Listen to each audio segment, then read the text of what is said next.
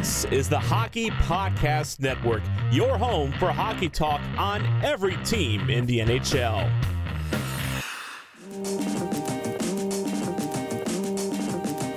Hello and good day, San Jose, and welcome to the Stick Hungry Podcast, your home of the San Jose Sharks on the Hockey Podcast Network. My name is Dylan Keyzer. I'm joined by my co-host, Kyle McLaren. Kyle, how are you doing today? I'm doing great. I had some Pink Whitney for the first time last night. Ooh, I'm actually doing great this morning or this afternoon. You get any flow in this afternoon? I mean, it should be a good episode if the Pink Whitney's on board. Well, it's not right now. I'm on my whiskey, but the Pink Whitney was definitely something I've tried for the first time, and it's I have to say it's not bad. And somebody who knows all about the Pink Whitneys, Isha Jahromi, is on as a guest host this week. Isha, how you doing today?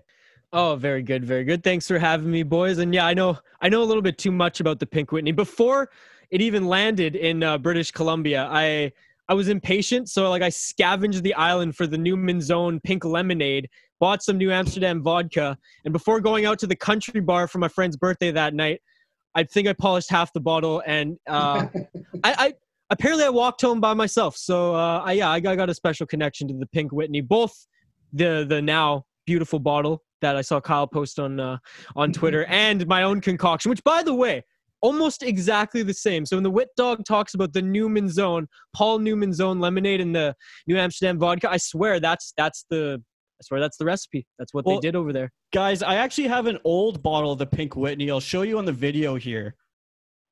Oh, the non-nuclear one. The non-nuclear waste pink. So, yeah, the old ones kind of, I guess the color kind of died off. But those new bottles that you guys have, those are pink as hell, aren't they? Yes, they are. Radioactive. I mean, how long has that been sitting on your desk for? You haven't finished it yet? Oh, I just said, no, I haven't finished it. Just take a little sippy poo every once in a while. Like I said, I'm not a huge vodka guy, so... just been keeping it around. Keep it for good memories, right? Gotta keep the classics around. Dylan is classic Jack and Coke. Not even a huge beer drinker. Although, and this is not beer, on my birthday, my roommates got me some of those White Claws. Now, I don't usually like the sugar drinks or anything, but man, these may be right up your alley, and they're deadly. Deadly. Kyle's shaking his head. My girl's not a beer. She's a beer drinker. That's all she is. Okay. She'll drink seltzer every once in a while. But I'll tell you this, that Pink Whitney, I gave her one last night and her mom, and they like it. If you cut it down with a little bit of soda water or Sprite or something. But you know what? I'm glad I finally found her a drink. But that White Claw, there's other drinks. They're deadly. Yes. And hangovers. You wouldn't imagine. I hear you. And that's the worst part is, it's the sugar in those things. But they're not bad on occasion, but I can't see myself sitting there drinking White Claws all day. Oh, I agree. A six-pack was $15 anyways, so there's no way we could even drink throughout the day because we ain't that rich. I mean, what's a six-pack of White Claws go for down in California? I mean, we get – absolutely butchered on liquor prices up here in Canada. Well, what are they up there? $15.99 for a six-pack. It's probably $10 maybe for a six-pack down here. Okay, how much with the exchange rate and everything too? You don't worry about that. Yeah, how much is Pink Whitney? I go up there. I drink Pendleton, right? Whiskey. I go up there and it's $70 a bottle. I come here and it's $40 bucks. Okay. Oh my God, that's crazy. I'm a huge whiskey guy too, so it's actually hard. Yeah, it's hard to find the good shit up here in Canada for a decent price. How much does a bottle of Pink Whitney go down there? Because it's about what, $30 up here, Dylan? Yeah, it's about $25-$30 up here. I spent $12. Oh, damn it! It's almost and there's only one bottle in the store, and I'm not in a huge market in Northern California, because that's usually what it's going towards. But $12.99 is almost cheap freaking vodka? But I'm it actually isn't that bad. I enjoyed it. And Kyle, that's why I keep this ball around. That's why I'm nursing it. I don't want to drink away the dollars there. But let's give a quick Twitter shout out. You can follow the show on Twitter at Stick Hungry Pod.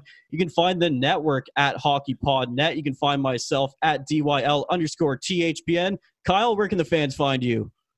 Twitter is my McLaren_K. And Isha, how about yourself? At VI Sports Talk. And you can find producer T at producer_TEE.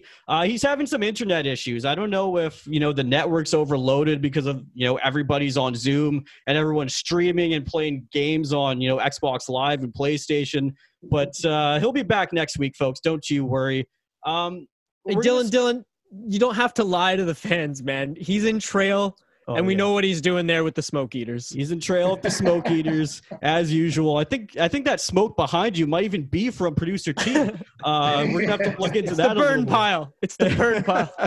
Yeah, we'll go with that. We're gonna start off with a tough story.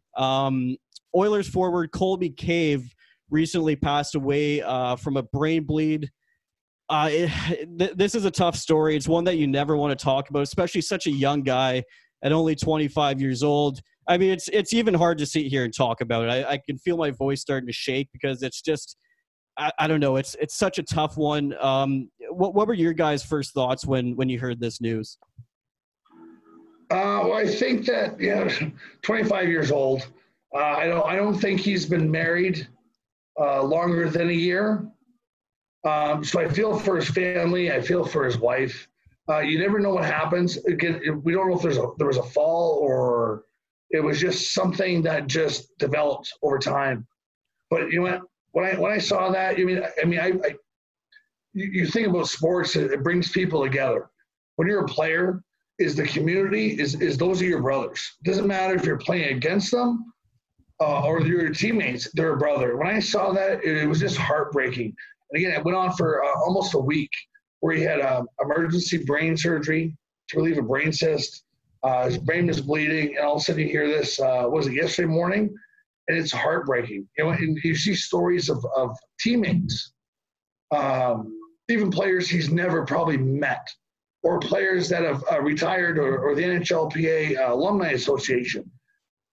We are a family, and something affects, like the Humboldt Broncos thing, affects us all. If you're a hockey fan, that affects us all. And at least 25. He's gone too soon. I pray for his family. I pray for his wife.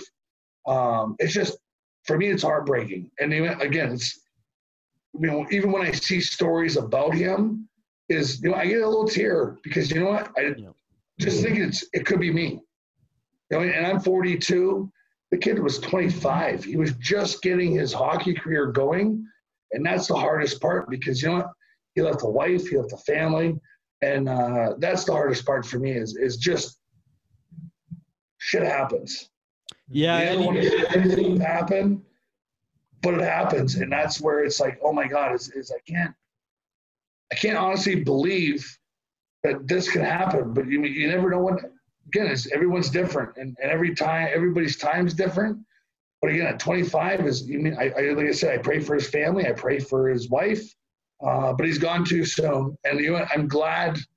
And you see it, the hockey community gather around and pay respects. Because again, I didn't know him, but I know what he went through. I know what he went through as a player, and that's the hardest part for me. Yeah, heartbreaking is the best way to describe it. It hit me really hard when I saw the Instagram post of his wife, kind of. Embracing him and with their quote and everything. And I, like you said, Kyle, to jump on what you said, the hockey world, especially the players, they're brothers out there. Terry Ryan talks about that on his podcast as well. So to see not only the Bruins and the Edmonton Oilers reach out, because he did play like a chunk of games in the National Hockey League. He wasn't just, an AHLer. He was a professional athlete. He was a National Hockey League player, and he was currently an Edmonton Oiler. And I guess, to see the love that the community has brought to both, his memory and his family is awesome. For me, I was really shaken up. I just finished recording my podcast for the week. And I admittedly just started crying because after seeing that image, Dylan and I know we had a friend early in this year get into a really bad car accident, and I went to go see him in the ICU. And I think it just kind of brought up that image again, and just to see that picture and just to hear all that, it's heartbreaking. So I got really emotional reading and seeing the images in regards to that story as well. And I mean, condolences from all of us here at the network to him and his family. Absolutely. Yeah, absolutely. Our thoughts are with the Cave family, but let's move on to some other news. I mean, it's a tough quarter to take, but we're going to take it. Let's talk a little bit about Brian Burke. I'm sure you guys saw Brian Burke's activity on Twitter lately. He was firing some shots, actually, at former Bruins GM Mike O'Connell about a potential Joe Thornton trade that fell through the cracks. Brian Burke essentially saying that they gave Mike O'Connell, former Bruins GM, a list of 5 players that were untouchable from the Anaheim Ducks, and they left open, a few good players after that list of 5. They were also going to throw in a first-round draft pick, a couple prospects. Now, a couple prospects on that Ducks team were Corey Perry and Ryan Getzlaff, which was quite interesting. And Mike O'Connell's actually fired back, saying they actually never had any conversations about this. It's just kind of funny. Times like this with no news, this is the kind of shit you got to bring up. But, what a different league this would be if Joe Thornton was not a San Jose Shark. You know what? So first, Mike O'Connell was assistant general manager. Okay. Harry Sinden was the general manager when I was there. Mike O'Connell was there for a long time, but that's crazy because can you imagine Joe Thornton being a Duck? Like I can't. Like there's no way. But again, it's if you have Perry, Getzlaff, imagine the Bruins right now. I bet you they would have won a few more cups. But it's just crazy. I mean, again, it's Mike O'Connell's – he is the way he is. I'll say that. That says a lot right there. Right? But you know what? If there's talks about that, I mean, again, I think when Joe Thornton got traded to the Sharks, us in the dressing room had no clue that was even a possibility. And we gave up we gave up 3 at least players that were on our lineup that were second, third liner players. And to get a first liner like that, but again, can you imagine, again, is getting Corey Perry, which back in the day you probably didn't know what he was going to be, or Getzlaff, the same way. And even if there was other players involved, I mean, the Ducks, to me, it would have been great, but to me, the Bruins would have been even better. Yeah, I mean, I've always kind of wondered about that trade. I mean, for the Boston Bruins moving Joe Thornton, was it necessary? I mean, I think the reason they wanted to trade him was they wanted to shake up after that bad series against Montreal. They needed to do something, but I don't know. That seems like a desperate move. Is that kind of accurate, Kyle? Is that why they wanted to move Joe Thornton or just any player? Would you really move Joe Thornton? Like, I mean, again, it's like, why?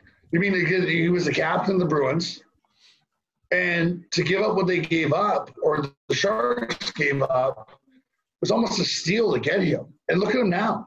But I don't know, again, going back in the day, and it just, was that the best they could get for him? Because to me, there was so much better players.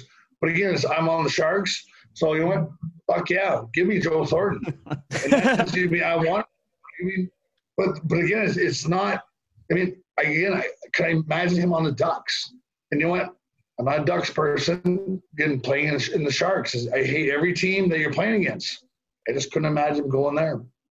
Well, go ahead, Isha. Well, I just to comment on Brian Burke quick, like, what an entertainer, right? Like, even when he was working, within hockey, with the Maple Leafs, the Ducks, and as recently as I believe he was a president for the Calgary Flames. Like, he still had that entertainment factor, the things with his tie, for example, and, talking to like city council of Calgary, in talks, obviously before he left for Sportsnet, and having his tie undone and just getting under like some of the city council's nerves to the point where they were like shooting comments of like, well, at least we can tie our ties, bud. So I do really like that, because he did a live like Twitter Q&A, and I think that's where this all started. because then Spit and Chicklets obviously took the conversation a little further, added some gas to the fire, and now, you know, now we're talking about, you know, an actual Twitter exchange and some shots fired, as Dylan would say. So I just want to comment, just chime in quick, because obviously I'm not as dialed into the Sharks as, well, obviously you, Kyle, and Dylan, who's been covering the team all year, but just Brian Burke, I love now that he's on Twitter. He just kind of seemed like he appeared out of nowhere too. I don't even think he's verified yet. So at first I was like, I don't know if this is actually him, because some people do some pretty damn good parody accounts on Twitter. But after reading the live Q&As and then everything obviously we're talking about now, I was like, oh, fuck yeah, I'm so excited Brian Burke's on Twitter. He's almost like a pest player, you know? Everyone else kind of looks at him. They might hate his antics, but if you're on his team, you know he's going to go to bat for you. And I think that means a lot, right? And everything's calculated, I feel like, in the media and with his time in management. Yeah, I'll take Brian Burke stories all day. That's I mean, hey, he might be a replacement for Don Cherry on Hockey Night in Canada. Who knows? Throw Terry Ryan up there instead. I actually, if it's not going to be Don Cherry, Terry Ryan's pretty funny too. Terry Ryan is funny, and hey, Terry would be good at cutting off Ron McLean too. So it would work out pretty good. Hey, and they're friends. It could work. It could work. Yeah. Friends. Actually, I think one of the famous pictures of Ron McLean on the internet with, like, I think he's guzzling a beer, he has a shirt off or something. I think Terry was there during one of those pictures. Dude, that was in Victoria at the local. Oh, I know exactly what restaurant that was in. Yeah. So it was you. You got him drunk. Yeah. Dude, for his age, man, he was jacked in that picture. Like, I'm going off talking about how I'm, like, getting in shape. Man, what does Ron McLean do to stay in shape? Holy crap. No kidding. And yeah, that guy's an absolute legend and a great guy too. And, you know, a lot of guys after being on TV for 20, 25 years might get a little bit big-headed, but that guy's always got time for people. And I've heard stories like Ron McLean met their buddy 15 years ago, and they see him again, and he'll remember their name. I mean, how often does that happen? I can't remember people's names that I met yesterday, so it's pretty amazing. He was a legend every Saturday night. I looked forward to Saturday Hockey Night in Canada, listening to those guys. That was what my childhood was. Every Saturday night, listen to Ron McLean, Don Cherry. I mean, I love those guys. And, you know, for all you San Jose fans, go watch some old clips of Hockey Night in Canada. Coach's Corner. You know, one of my favorites is Don Cherry nailing Ron McLean over the head with the elbow pads, I think it was. He's going over. He was going on about how hard the pads were, and he nails him on the head. And there's, I don't know, there's so many funny clips from those two. They make quite the combo. We're going to miss Don Cherry for sure, but he has his own podcast now. Have you guys checked that one out? Oh, just as polarizing as when he's on TV. I love it. Amazing. It's Don Cherry. That's all you're gonna say. It's Don Cherry. Yeah. He's never gonna stop being Don Cherry, and that's what I love about him. Hey, I think I'm on one of his Rock'em Sock'em videos too. But I think I'm on one or two of those VHS tapes. I was just going to say, I have one of the series somewhere in a box at home, along with my dad had UFC 1 on VHS 2. He probably got them both at, like, a garage sale or something back in, like, the early 2000s. Oh, that's amazing. Actually, Isha, we were talking before the show about this story. I'll let you take this one away. It's a pretty interesting one. Yeah, and, like, something I working with you, Dylan, back in the old stick and rink days, and something I brought to the Soda Pod right now is, like, we try to highlight all the hockey stories that obviously highlight women in the game as well. And this one is an unbelievable story, and, you know, should be shared on every platform. Florence Scheeling, former Swiss national team goaltender, was just named the general manager of the Switzerland's SC Bern franchise, the first woman to be named general manager of a men's pro hockey team at just 31 years old, and just 2 years removed actually from retiring from professional hockey. She's got this role, and I think it's unbelievable. I wanted to give a huge shout out to her, and some of her off-ice experience already has been with coaching the a Swedish women's pro club, and also the Swiss women's junior national team. And this is cool. This is a quote from an article that Kat Silverman, formerly of The Athletic, now SB Nation's Mile High Club, mentioned that Her attention to detail was, and I quote, made popular in goaltending circles thanks to the meticulous blog she kept, logging her stats and improvements over the years and throughout her career, which just further makes her a tremendous choice for a job. So on this platform, and just, you know, with you guys, well, with me being honored, being featured on this show, I want to just give a shout out to Florence, because we'll be following your career. And I know the Swiss League is miles behind the NHL talent wise, but it's such a great stepping stone, and she's carving the way out for more women to get jobs like this in professional hockey. It's incredible. I mean, 31 years old, she's appeared in 3 Olympics, and now she's the first GM or female GM in professional hockey. It is pretty amazing. And, you know, honestly, there's no reason why women can't break in and get positions like this in the NHL. I mean, there's no difference. I mean, well, same with officiating, right? Because now more and more women referees are starting to, you know, make appearances in the NHL too. And honestly, I mean, going into trade negotiations, I think a woman might be able to twist a guy a little bit more and get some more value out of trades. I don't know. It might scare some of the old men in the league. Yeah, it sounds like she knows what she's doing. I mean, and she's got a great mind. So you know what? I don't see why you can't do that. You see a lot more assistant coaches right now in the NBA that are females, and getting better positions. But you know, if you have a great mind for the sport, know what you're doing. Does it really matter if it's a man or a woman? As long as they know what they're doing and do the right thing, I think it's great. I mean, good thing for Switzerland. I mean, it's a first, and it's hopefully not the last. I think it's just going to be a good challenge, because I know the Swiss League has particularly hard rules in regards to their imports too. So just learning, and maybe in a harder system, how to manage a team, and then maybe moving up the ranks. You know, she's only 31, so even realistically in 10 years, moving up the ranks to the SHL and other higher level pro leagues in Europe could be a great stepping stone to North America as well, with all that as a resume. And Isha, you brought up female referees. How long do you guys think it's going to take until that's a regular thing in the NHL? Is it, you know, within the next 5, maybe 10 years? Or less than that, I think. Less than that? Yeah, I think even preseason they have like a few regulars as well. You mean, I was actually listening to Kerry Fraser this morning, and then he's on Twitter. He's an old referee that retired awesome. 10 years ago. I love him. Yeah, I love him as a ref. When we played, because he was one of the honest ones. And we always gave respect to those. But, you know, he even said, you know, everyone can ref. If you want to ref, you want to play. But, again, it's if you can ref, it doesn't matter, again, what your gender is, if you can keep up. Because, again, hockey is one of the fastest-moving sports that doesn't have a lot of whistles. I mean, if they can do it and get it right – I mean, I'd welcome it. I mean, it's nice to see a lot more women in the AHL, different hockey leagues. But I bet you it's going to be less than 3 years at least before we see women reffing a game. And a head official, that's what I want to see. Linesmen are different, but a head official. Because linesmen, you have to get between grown men, my size, 6'4", 240, can they break up fights? But I bet you guys would calm down maybe a little bit more.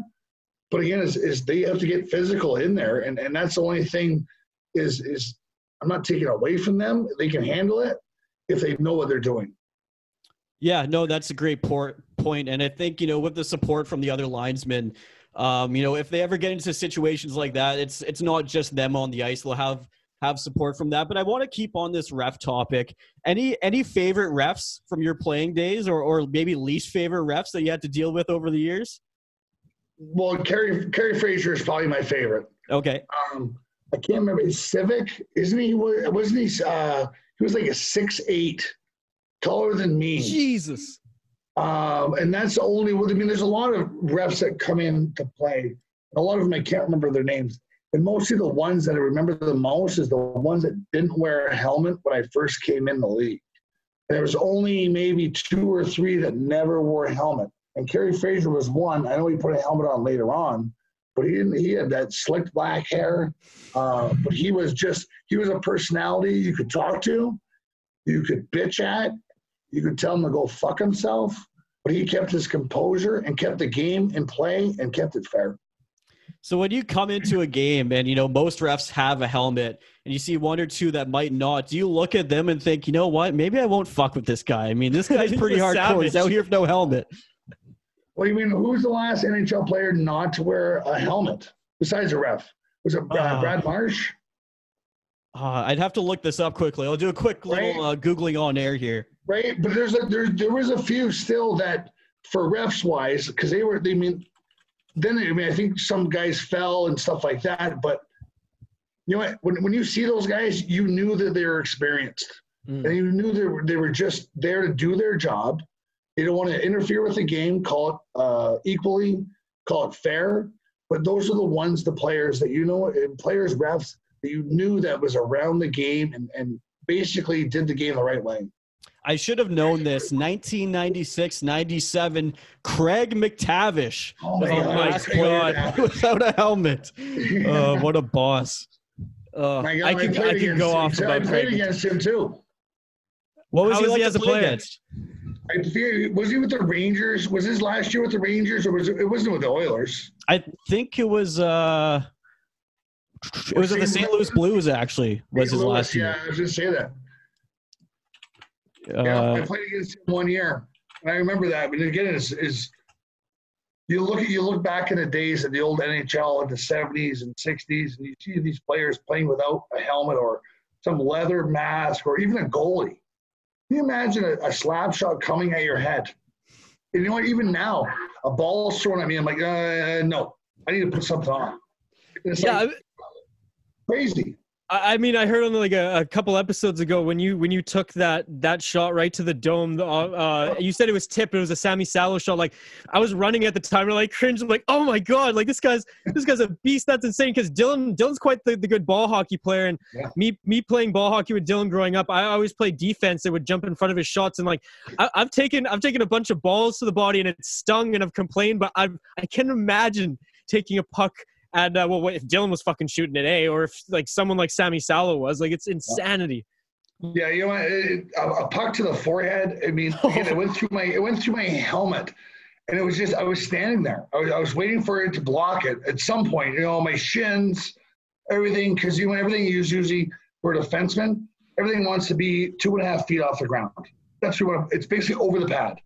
So that's what I was waiting for. And as soon as it deflected off his stick, it was on my head. I went down. I'm like, oh my God, what the hell?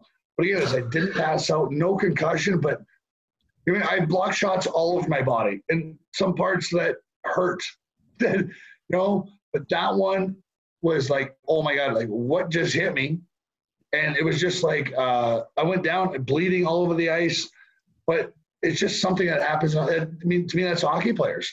I could have played the next day because I think we flew back home or 2 days later, but I couldn't fit my helmet over my head because the goose egg was so big that eventually they cut out the foam in your helmet so I can actually play it. I'm like, I'm ready to go, but no concussions. But oh my God, just remembering like seeing that. But just imagine you get that. I mean, I've seen players get it in the eye or face or fracture their cheek. I mean, I have a Harry Potter scar on top of my head from that, and every time I like it'll itch every once in a while. I'm like, yeah, I remember that freaking play. That's more impressive than a freaking scar from Voldemort. Yeah. No kidding. You got any special powers when you rub that bad boy? You know what I wish I did? My special power is drinking beer right now. Hey, maybe that's where it came from. Were there any players, you know, when they wound up for a slap shot, you just thought to yourself, you know, I'm gonna make it look like I'm trying to block this shot, but I actually don't want to get in front of it, you know? When I see guys trying to block a Shea Weber shot, I can imagine half of them are thinking, you know what, is it worth it? Shea Weber's one. Rob Blake was another one. Yeah. Al McInnes was another one.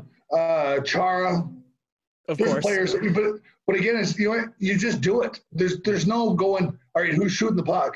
To me, the puck's coming towards the net, and it's not going to get towards the net. Like, I don't want a shot on a goal. But again, every once in a while you tip it and you freaking score a goal on your own goalie.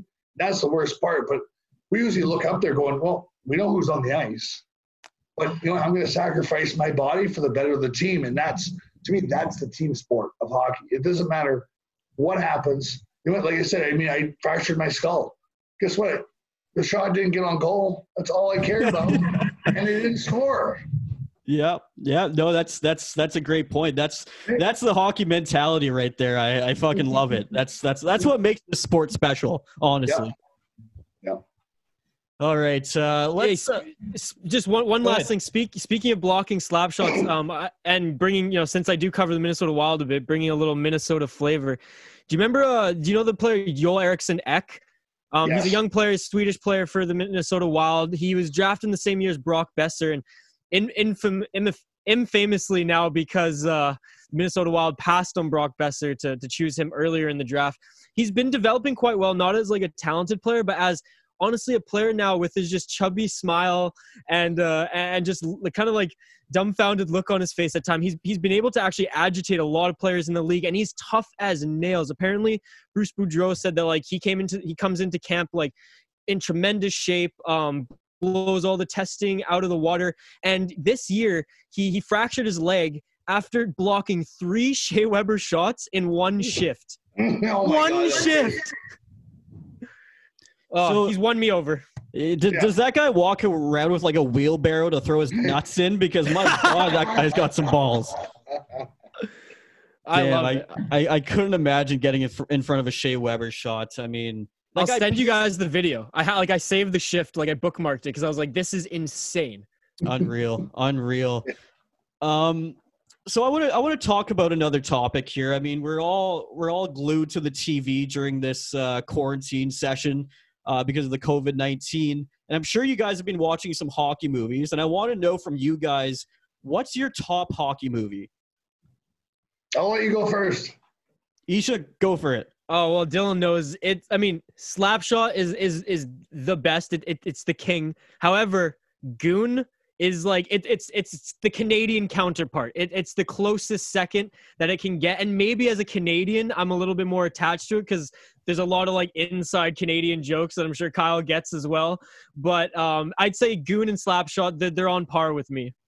To me, hands down, Slapshot. Goon, they have a lot of references to minor league hockey and a lot of things that most people that don't follow hockey won't get. The other one is, was it Bloodsport? What was the other one? Young Blood. Young Blood. That was good. Young Blood's good. That was a pretty good one too. But no, I mean, I say those are my top three. But again, it's Slapshot. In the 70s, that to me was one of the stupidest, funniest, realest, just take on a hockey minor league system. And I can turn on today and sit there and laugh and be connected to those players. And it brought us the Hanson brothers, which other than that, we wouldn't know the Hanson brothers at all. Yeah, if you go to my Twitter page and look at my cover photo, I actually have a picture with the Hanson brothers. I think I was 4 years old, didn't know what the hell was going on, but I still got a picture with them. So yeah, that was quite the moment. But I agree with you guys. Slapshot and Goon are definitely up there for me. It's kind of interesting though. Whenever I see these questions on Twitter, I feel like Goon doesn't get enough love. I feel like lots of people leave it out. I'm not sure if it's because it's a Canadian movie and maybe Americans haven't seen it and aren't comfortable with it. But I don't know. I still think Goon's quite the underrated movie. It's because Miracle Man, they'll do anything to flash their flag. I haven't watched that show yet, and I get it, but it's not one of my top, even probably 10 hockey movies. And I don't even know if there's been 10 hockey movies in my lifetime. Another good, it's not a movie, but a documentary. Oh man, the title of it's on the tip of my tongue, but it's about fighting in hockey. Isha, do you remember the name of this one? Ice Guardians. Unbelievable. Yes. Yep. Yeah, unbelievable, folks. Go check that out if you have some time to burn. You won't be disappointed. Another story I want to talk about, we were talking about me being 4 years old. Fast forward to when I was probably 10, 11 years old. I went to a San Jose Sharks and Canucks game. The reason why I want to bring this up, and Kyle, I believe you were playing in that game, and the person dropping the puck was actually Queen Elizabeth, the Queen of England. She dropped the puck. For that game. Were you there at that game? Do you remember that at all? Do you know what year that was? I can't remember what year that was. I think it was 2002 when that happened. You know what? I got traded to San Jose in January of 2002, 2003. So I think it was before I got there, actually. It must have been before, yeah, for sure. Yeah. I remember the whole thing. That was amazing. I mean, that's an amazing moment. Yeah, it was pretty crazy. I honestly, when I went to the game, I didn't even know she was going to be there. We won the tickets, actually, so got to see her there. My grandfather's from England. He was pretty pissed because he's lived there for 70 years, never got to see her. And this little shit from Canada goes to a hockey game and gets to see Queen Elizabeth. But my question for you, Kyle, what's the most famous person that you've had do a puck drop ceremony at a game you've played in? Oh, my God. Me? I did a puck ceremony once. That's the best answer I could have imagined. What, for the Hurricanes in Lethbridge or what? Oh no, I've done other things. I mean, I've done a grad ceremony, like a speech for my hometown. Nice. How did that go? That was fine. I mean, again, it was one of my first speaking performances. Like, just I'm not a huge public speaker person. Back in the day, I've kind of developed a lot. But one of my parents' friends' kids was graduating, and they asked me to be the speaker at graduation, how to succeed and all that stuff. I was nervous as fuck. And then my date was actually one of my best friends. And he came with me, and you know what? All he said is, just picture everybody naked. I'm like, and everybody says the same thing, but I'm like, you know what? It makes you relax a little bit more. I don't know what it is, but that was my first one. But we've had singers, we've had actors. LA usually has somebody coming out, or a rapper or somebody. And I mean, there's half the time I don't even know rappers because I don't follow that music. So, but I mean, there's a few great ones, but again, even Boston. Boston has a lot of locals. I mean, it's local celebrities, but it's a lot of people around the Sharks don't know. What I would have to say is, you know, when I dropped the puck and they were going through the whole alumni thing a couple of years ago, celebrating, 25 years? Yeah. Yeah. So they had a bunch of alumni and stuff like that. And my biggest thing I loved is they brought me on the road, and I did radio for a whole road trip. That's awesome. And that was so much fun, just being around the guys. But again, I've never done radio before, but it opened my eyes to a whole new, right, well, this is what the guys see on the radio. Because again, you see TV guys and they're commentating, but radio is almost the same thing without a picture. Kyle, would you ever play in an alumni game? Have you ever thought about that? I have. They do alumni here. I've played it a few times, and they bring in different, not celebrities, but different participants, and you pay them out, and they have like a tournament now is what they have. I've played in a few. Right now I have to get back in shape. Do me this favor. Next time you play in one, you don't have to deliver the check, but just line up like you're going to do a check, and I want to see the face on whoever's on the other end of that. That would be priceless. Have you ever seen the video of me and, what's his name? The one from Edmonton. He's a radio guy now, Drew Remenda. You ever seen a YouTube clip of me hip checking him on the ice? No, I don't think I have, actually. You're going to have to send that one to me. Yeah, so Dylan sent me a lot, but I don't think he sent me that one. There was an old thing called Shark Bites. Okay. And so he wanted to get hit. Like, he wanted to know how I hip check. And it's about 15 minutes of me lining him up. and he doesn't – I mean, again, he's a Canadian – I think he's an Oilers broadcaster. But he was a Sharks one before he moved back to Edmonton or Saskatchewan. And, oh, my God. He had bruises on his body for at least 2 weeks after that. But I'll send it to you guys because, you know what, it's funny. I'll even post it on my Twitter to see you guys remember it. That's amazing. That's amazing. Can't wait to see that one. Yeah. One thing I want to ask, just circling back to that Ice Guardian movie, Scott Parker was a huge like character in that movie, and he talked about for his off-season fight training, he used to wrap chains around his knuckles, go out into the bush, and punch trees. Now, I know you like played with Scott Parker. Like, do you have any stories that you can tell us about him? Because I'm just, as a fan, I'm super curious. Because like, I love watching the old fight videos, and I love that documentary. And after hearing that and watching, like, going back and watching this guy like just beat the piss out of people, I was like, yeah, okay, like that makes sense now that was your training regimen. I mean, this guy probably could crack through like helmets if he's punching trees with chains around his knuckles. I mean, you got anything you can talk about with us in regards to Scott Parker?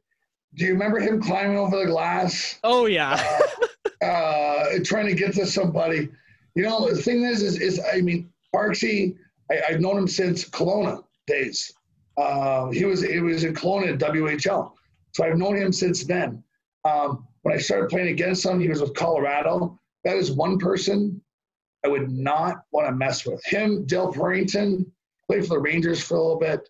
I played with him in Kelowna as well. Seems like Kelowna Rockets had so many tough guys and so many good players back in the day, and still do. But Scott Parker, the thing is when he was away from the rink, he was the nicest guy you could imagine. If his switch was on at the rink, there was no half, there was no off. It was 100% all the fucking time. And you know what? Love him as a teammate. But I remember that the one he tried to jump over the glass, and he wouldn't stop. Like, he kept going and going and going. And he wanted to hurt, I would say hurt the guy. He just basically wanted to beat the shit out of the other team. And it didn't matter who it was everyone. But he was one that you knew if somebody high-sticked you, somebody checked you from behind, he's the next person that's out on the bench that's going to do something to make sure they knew that you can't fucking do that anymore. You've been in a few good scraps over your career. Did you do any like fighting training in the off season, or was it just kind of a natural thing? Just throw the fist whenever you need to. I've never properly learned how to fight or box until I learned how to box actually a couple of years ago, took a class. But put it this way, my first time I ever got asked to fight, I was in Bantams, trying out for a AAA team. And I played B. So in Canada, there's B, there's C, B, and A. And all. Back in the day, and office still does, it depends on your population. So we were a B team because we were under 5,000 people in our own town. So the next town over, Lethbridge, was over 100,000. So they were AAA. So I went out and tried for AAA. First year Bantam. So there's usually 2 years Bantam, and then you move on to midget and stuff like that. So I showed up, and I heard through school somebody wanted to fight me. And I'm like, why? I'm like, really? Like, why? Why am I here? Like, I'm here to play hockey, not to fight. You know, I was 13 years old. So we lined up at center ice. I stood there with my literally like this. And I'm like, no. I'm like, why? But again, I wasn't ready. So my dad's in the crowd. We're trying out for the AAA team. He's yelling at me, get the fuck off the ice. So I get off the ice, get changed, go home. I said, Dad, you know what? I said, I don't know if I'm ready. So we go back home. He's like, you know what do you want to do? I said, I want to play with my friends again. That was the best year I ever had. And next year I went back, and he was an overage player. So he was already gone, same coaches, everything. Made the team. Long story short is we won Western Canadians, which was BC, Alberta, Saskatchewan, Manitoba, I believe, of a huge tournament that they have at that age group. And the player, his name was Sean Grissom, played. He had a cup of coffee with Detroit. But I never saw him again, never fought him again. And then 2 years later, my first fight was a line brawl in Saskatchewan, or Spokane, with the Tacoma Rockets, and I was 16, and I fought a 20-year-old. And again, there's an age discrepancy there, so he knew what he was doing. He was a fighter, and I beat the shit out of him until the last possible moment where I couldn't fight anymore. And then my goalie stepped in and hit him with a blocker. And, it's crazy story. I'll tell you that. We need more line brawls like back in the day. That's something that's missing. Oh, that's awesome, man. I want to take a quick break here, though, and talk about one of our sponsors at Manscaped. Kyle, I know you got a box from Manscaped. How's it treating you? You've been a week in. How's the Manscaped box treating you? The box is great. I mean, I love the toner. I love the deodorant. I love the trimmer. I mean, again, it's perfect for what I need to use it for. But I couldn't ask for a better razor right now. And especially, guys, if you're staying at home, you want to keep your lady pleased. So you're going to want to keep things nice and trim.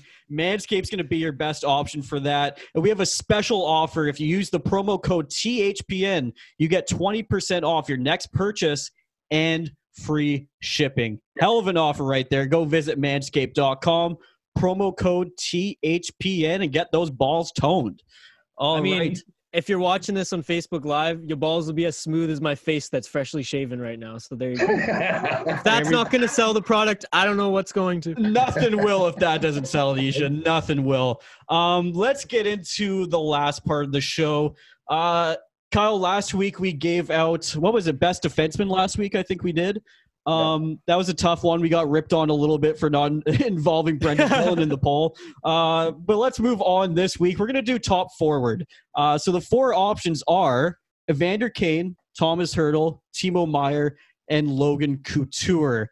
You know, it's kind of a tough one. This year obviously wasn't the best season for the San Jose Sharks. And if you look at the stats, no one really stands out. I mean, lots of our guys are around the 40-point range. Unfortunately, some of our forwards, our top forwards, are in the minus 20 range for plus-minus. But I just want to get your thoughts. Who do you think was the top forward for the Sharks this year?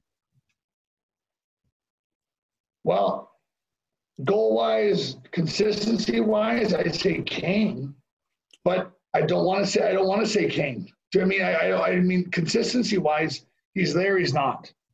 Yeah. I mean, he may show up for a week, and then all of a sudden 2 weeks are gone. It's like, where's Evander Kane? But, you mean, Thomas Hertl, I like him. To me, he's my favorite. Kane's a really good goal scorer. Even Hertl is too, but I think Kane disappears more than Hertl does. Hertl brings it when he's healthy. It's just his health is a problem as well, because he seems like he's always getting hurt, where Kane will just disappear. And Kane might get suspended for a few games here and there too, so that's something else to consider with Evander Kane.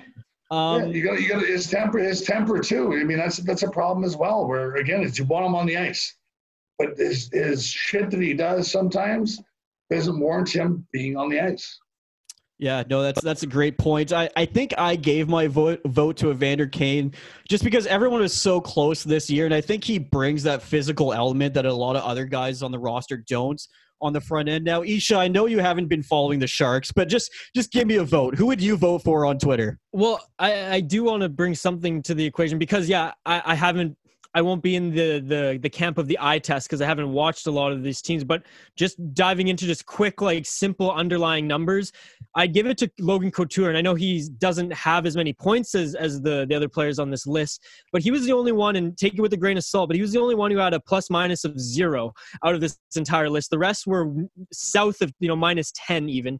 And if you look at, for what it's worth, if you follow any sort of analytics and even just Corsi, for example, his was at 49%. I know 50 is kind of the threshold of a solid player, but if you look at the other ones that he's competing with, they were around the same or less. So with both of those just additional statistics to throw into the equation, I mean, they can maybe put him over the edge as the player who may not have lit the lamp to help this team, but the team didn't win a lot of the nights. And I think Logan Couture is just so solid as a two-way center that I think that he probably is the better player this year, even if he only has, 39, 40 points compared to closer to 50. Let me ask you a question.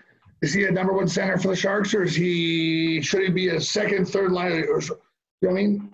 Yeah, I think he's at – and to kind of throw a little bit of like a Minnesota Wild comparison, he's like the Mikko Koivu. He's not the elite threshold, and he won't be a Hall of Famer, but for the Sharks, he's their most valuable center, so obviously he's going to take those first-line minutes.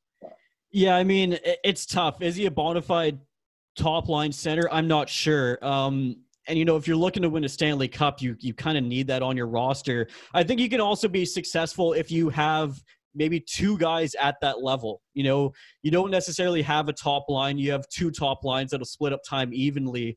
But I'm not sure if the San Jose Sharks have another center like that. Since our vote was kind of split, I think we're going to have to go to the people here on Twitter. We got 100 votes in over the last hour or so. You can find the page on Twitter at Stick Hungry Pod. So the results are Thomas Hertl at 26%, Logan Couture at 21%, Timo Meier at 9%, which is interesting because he had the most points this year. And Evander Kane walks away with it at 43%. So there we go. The fans have spoken. I'm surprised with the Meyer result. I thought it would be like a really even split, almost like the defense poll you guys had last week. I mean, he's a streaky player as well, though, but he's younger. So yeah. He's developing into that next stage.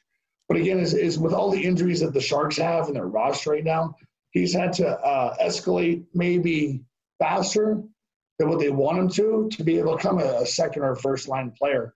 To me, he should still be on that third line this year. But again, they signed Patrick Marleau, which I never thought they were going to do. I thought they were going younger. So it is. This year is kind of an anomaly of where they were going and where they want to go, because to me, he's still developing to be a great player. Yeah, I mean, it's going to be really interesting to see what direction the Sharks go in the next couple of years. You mentioned, we're trying to get younger, but at the same time, I feel like this organization still really wants to compete with this core group of guys. Before we kind of end off the show, last week we forgot to mention about the Humboldt Broncos, and it was the 2-year anniversary of that tragic crash. And now, Isha, we wanted to quickly talk about a story that we have involving the Humboldt Broncos, and I'll let you start off. Well, I mean, I'll tell my personal experience, and then, we both have a shared story after that. But my birthday was last Tuesday, April 7th, and a good friend of mine who actually played in the SJHL for Nipawin, ironically enough, growing up, it's his birthday on the 6th. So 2 years ago, we went to a local WHL game to celebrate on the night of the accident, the Victoria Royals. And I think around 9 p.m., the game was late in the third period, and he got a text from someone close to him in Saskatchewan, close to the Nipawin Hawks organization. And that's how we got the news. He's a Saskatchewan boy, born and bred, very close to the hockey community there. And knew a lot of the players' parents even who were involved in that crash. So that kind of hit him really hard. And we didn't know the extent of it, obviously, until later that evening. So we still enjoyed the game. We still kept our festivities going, but after both going home and looking up more details on it, and him getting a phone call from some of his friends. I mean, it was a pretty hard night for the both of us. Yeah, I mean, I can imagine, especially him being so close. And I know one thing I found interesting that you mentioned, you heard the news, but then you kept on, enjoying the game. And for me, when I first heard the news, I don't think it sunk in, right away for me. There were no numbers yet either of how many people were hurt or anything. It was just crash in Nipawin. That was pretty much, I mean, I don't have the text verbatim, but it was very, and he didn't even really engage until later, until he got a phone call. And that's when we really got the details. Yeah. I mean, like I said, when I first heard the news, I couldn't imagine that it would turn out as bad as it did. And, just a couple of days later, we had to go on the radio show, our old radio show here on Vancouver Island, the Stick and Rink Radio. And we had to talk about that. We took a few phone calls in live on the radio show about the tragedy. And I'll always remember those 2 hours on air, because that was one of the toughest shows that we had to do. Yeah. At the time it felt so long, but now it's almost a blur about I'm pretty sure we talked to Pete Zaberski, the owner of the VIJHL's Peninsula Panthers. And a few other, I think even Chad, my friend who played in Nipawin, I think we featured a little hit with him as well about it. But yeah, now looking back on it, I'm literally getting chills, because it was kind of a blur. But I remember in the moment that those were the longest 2 hours of my life. Yeah, I mean, Kyle, you being born from Humboldt, I know you didn't necessarily grow up there, but just being a Saskatchewan boy too, I'm sure that had a huge impact on yourself too. I was at my parents' house with a couple of weeks with my kids, and when I came across, I shed a tear. I mean, as a player sitting on the bus, and again, I played in Tacoma before they came Kelowna Rockets, and we'd drive to Brandon. We'd drive all over the place on the bus, even a 6-hour bus trip, or go to Victoria, the old team there. But you understand what they're doing, because nobody's usually sitting down. I mean, they're getting ready for a game. Some players are sleeping. Some players are on their phone. Some players are standing up. Some players are talking. But it hits home, because you never know. Again, it wasn't the driver's fault. It was somebody hitting them. And so they're doing all the right things right. But again, as a player, you're sitting on a bus, and I can't imagine. I mean, the moments before, but I mean, again, I feel for the families. I mean, again, it's some players survived, some didn't. I mean, I'm happy for survivors. But again, it's something. I mean, there's no seatbelts on buses, I mean, like that. Yeah. So I mean, would that have helped? who knows? I mean, you look at the aftermath of that crash. But again, it's being in Canada. Down here, we didn't get much media of it, but being in Canada at the time it happened gave me another perspective, because sports down here is you don't see stuff in rural towns much like that. But again, that's right with the hockey community and really everyone else. We felt that story. I mean, and again, it's bringing it up and being from there is actually where I was born. It hits home. It's like the Oilers player. It's everything dealing with hockey players affects all hockey players. Yeah, I know it's such a tragic story, but you know, one thing that made me kind of proud to be a Canadian was the way that everybody stepped up in support of the Humboldt Broncos, not only with money. You know, TSN, I believe it was TSN, broadcasted the Humboldt Broncos home opener, and they did an amazing job with that. Yeah, I was going to say, did you guys see that? The year anniversary.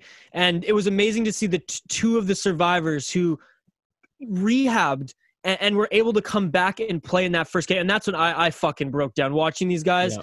And they both had good seasons too, which is just, oh man, like I'm getting emotional just thinking about it. Cause I remember watching that and I was taking pictures, screenshotting it, just like, and we had just to hold on to that memory. Isha, just to cut you off a bit, we had a local guy here from Vancouver Island that actually went over to coach the team as well.